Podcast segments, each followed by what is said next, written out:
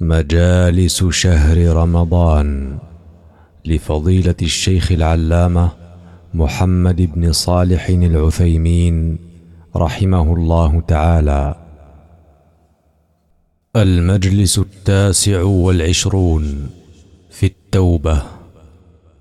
الحمد لله الذي نصب من كل كائن على وحدانيته برهانا وتصرف في خليقته كما شاء عزا وسلطانا واختار المتقين فوهب لهم أمنا وإيمانا وعم المذنبين بحلمه ورحمته عفوا وغفرانا ولم يقطع أرزاق أهل معصيته جودا وامتنانا روح أهل الإخلاص بنسيم قربه وحذر يوم الحساب بجسيم كربه. وحفظ السالك نحو رضاه في سربه وأكرم المؤمن إذ كتب الإيمان في قلبه. حكم في بريته فأمر ونهى وأقام بمعونته ما ضعف ووهى وأيقظ بموعظته من غفل وسهى ودعا المذنب إلى التوبة لغفران ذنبه. رب عظيم لا يماثل الأنام. وغني كريم لا يحتاج إلى الشراب والطعام. الخلق مفتقرون إليه وعلى الدوام ومضطرون إلى رحمته في الليالي والأيام. أحمده حمد عابد لربه معتذر إليه من تقصيره وذنبه وأشهد أن لا إله إلا الله وحده لا شريك له شهادة مخلص من قلبه. وأشهد أن محمدا عبده ورسوله المصطفى من حزبه صلى الله عليه وعلى أبي بكر خير صحبه وعلى عمر الذي لا يسير الشيطان في سربه وعلى عثمان الشهيد لا في صف حربه وعلى علي معينه في حربه وعلى آله وأصحابه ومن اهتدى بهديه وسلم تسليما.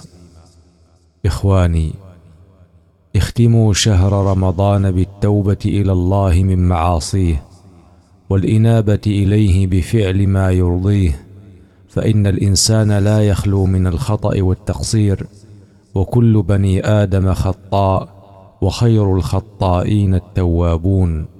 وقد حث الله في كتابه وحث النبي صلى الله عليه وسلم في خطابه على استغفار الله تعالى والتوبة إليه.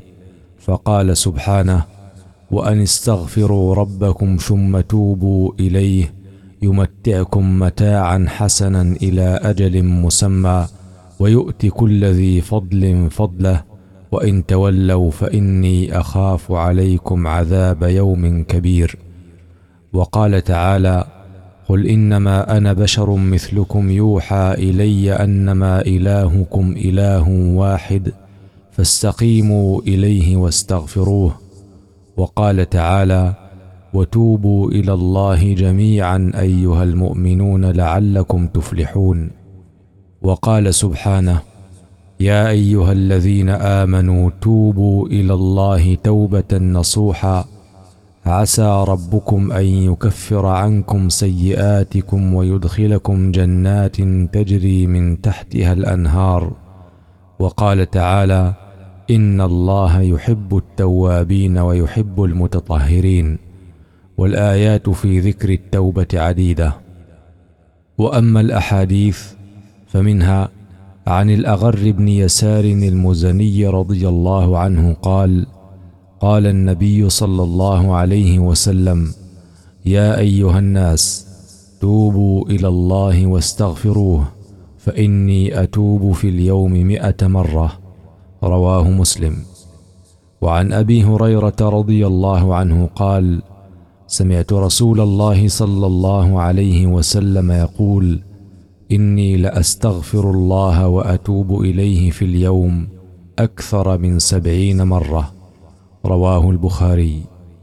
وعن أنس بن مالك رضي الله عنه قال قال رسول الله صلى الله عليه وسلم لله أشد فرحا بتوبة عبده حين يتوب إليه من أحدكم كان على راحلته بأرض فلاه فانفلتت منه وعليها طعامه وشرابه فأيس منها فأتى شجرة فاضطجع في ظلها وقد أيس من راحلته فبينما هو كذلك إذ هو بها قائمة عنده فأخذ بخطامها ثم قال من شدة الفرح اللهم أنت عبدي وأنا ربك أخطأ من شدة الفرح رواه مسلم.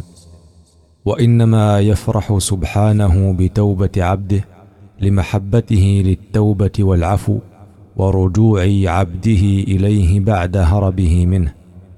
وعن أنس وابن عباس رضي الله عنهم أن رسول الله صلى الله عليه وسلم قال لو أن لابن آدم واديا من ذهب أحب أن يكون له واديان ولن يملأ فاه إلا التراب ويتوب الله على من تاب.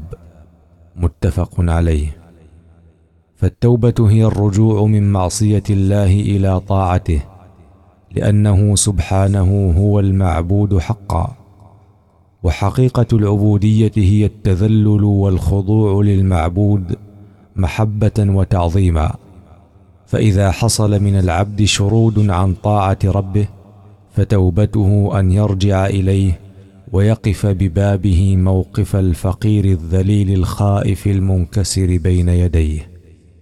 والتوبة واجبة على الفور لا يجوز تأخيرها ولا التسويف بها لأن الله أمر بها ورسوله وأوامر الله ورسوله كلها على الفور والمبادرة لأن العبد لا يدري ماذا يحصل له بالتأخير فلعله أن يفجأه الموت فلا يستطيع التوبة ولأن الإصرار على المعصية يوجب قسوة القلب وبعده عن الله عز وجل وضعف إيمانه فإن الإيمان يزيد بالطاعات وينقص بالعصيان ولأن الإصرار على المعصية يوجب إلفها والتشبث بها فإن النفس إذا اعتادت على شيء صعب عليها فراقه وحينئذ يعسر عليه التخلص من معصيته ويفتح عليه الشيطان باب معاص أخرى أكبر وأعظم مما كان عليه. ولذلك قال أهل العلم وأرباب السلوك إن المعاصي بريد الكفر ينتقل الإنسان فيها مرحلة مرحلة حتى يزيغ عن دينه كله. نسأل الله العافية والسلامة. والتوبة التي أمر الله بها هي التوبة النصوح التي تشتمل على شرائط التوبة وهي خمسة. الأول أن تكون خالصة لله عز وجل بأن يكون الباعث لها حب الله وتعظيمه ورجاء ثوابه والخوف من عقابه. فلا يريد بها شيئا من الدنيا ولا تزلفا عند مخلوق. فإن أراد هذا لم تقبل توبته. لأنه لم يتب إلى الله وإنما تاب إلى الغرض الذي قصده. الثاني أن يكون نادما حزنا على ما سلف من ذنبه يتمنى أنه لم يحصل منه لأجل أن يحدث له ذلك الندم إنابة إلى الله وانكسارا بين يديه ومقتا لنفسه التي أمرته بالسوء فتكون توبته عن عقيدة وبصيرة. الثالث أن يقلع عن المعصية فورا فإن كانت المعصية بفعل محرم تركه في الحال وإن كانت المعصية بترك واجب فعله في الحال إن كان مما يمكن قضاؤه كالزكاة والحج فلا تصح التوبة مع الإصرار على المعصية. فلو قال إنه تاب من الربا مثلا وهو مستمر على التعامل به لم تصح توبته ولم تكن هذه إلا نوع استهزاء بالله وآياته لا تزيده من الله إلا بعدا. ولو تاب من ترك الصلاة مع الجماعة وهو مستمر على تركها لم تصح توبته. وإذا كانت المعصية فيما يتعلق بحقوق الخلق لم تصح التوبة منها حتى يتخلص من تلك الحقوق. فإذا كانت معصيته بأخذ مال للغير أو جحده لم تصح توبته حتى يؤدي المال إلى صاحبه إن كان حيا أو إلى ورثته إن كان ميتا. فإن لم يكن له ورثة أداه إلى بيت المال وإن كان لا يدري من صاحب المال تصدق به له والله سبحانه يعلم به. وإن كانت معصيته بغيبة مسلم وجب أن يستحله من ذلك. إن كان قد علم بغيبته إياه أو خاف أن يعلم بها. وإلا استغفر له وأثنى عليه بصفاته المحمودة في المجلس الذي اغتابه فيه. فإن الحسنات يذهبن السيئات.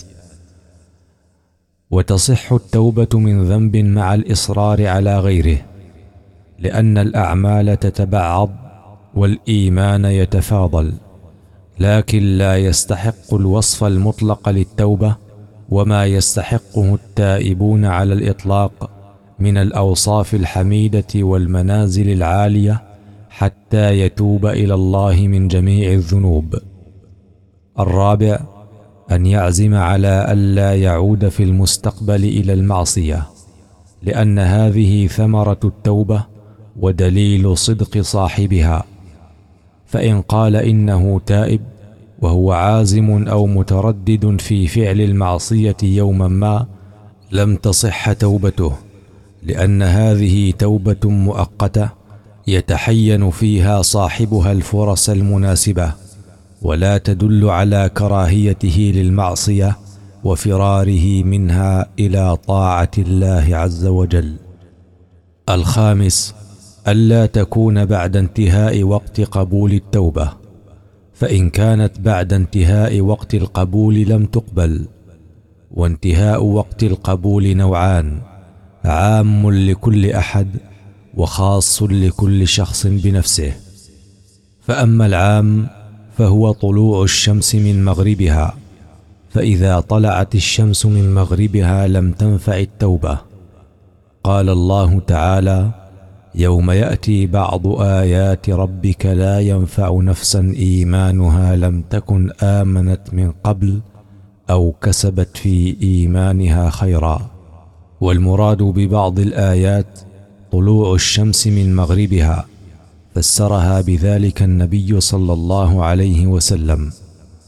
وعن عبد الله بن عمرو بن العاص رضي الله عنهما أن النبي صلى الله عليه وسلم قال لا تزال التوبة تقبل حتى تطلع الشمس من مغربها فإذا طلعت طبع على كل قلب بما فيه وكفى الناس العمل. قال ابن كثير حسن الإسناد. وعن أبي هريرة رضي الله عنه قال قال رسول الله صلى الله عليه وسلم من تاب قبل أن تطلع الشمس من مغربها تاب الله عليه رواه مسلم. وأما الخاص فهو عند حضور الأجل فمتى حضر أجل الإنسان وعاين الموت لم تنفعه التوبة ولم تقبل منه. قال الله تعالى وليست التوبة للذين يعملون السيئات حتى إذا حضر أحدهم الموت قال إني تبت الآن. وعن عبد الله بن عمر بن الخطاب رضي الله عنهما أن النبي صلى الله عليه وسلم قال إن الله يقبل توبة العبد ما لم يغرغر يعني بروحه. رواه أحمد والترمذي وقال حديث حسن.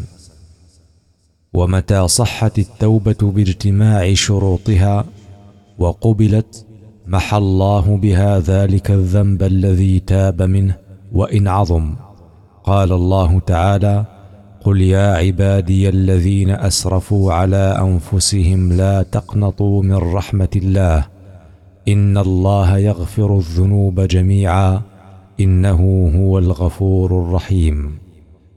وهذه الآية في التائبين المنيبين إلى ربهم المسلمين له. قال الله تعالى ومن يعمل سوءا أو يظلم نفسه ثم يستغفر الله يجد الله غفورا رحيما. فبادروا رحمكم الله أعماركم بالتوبة النصوح إلى ربكم قبل أن يفجأكم الموت فلا تستطيعون الخلاص. اللهم وفقنا للتوبة النصوح التي تمحو بها ما سلف من ذنوبنا ويسرنا لليسرى وجنبنا العسرى. واغفر لنا ولوالدينا ولجميع المسلمين في الآخرة والأولى برحمتك يا أرحم الراحمين. وصلى الله وسلم على نبينا محمد وآله وصحبه أجمعين.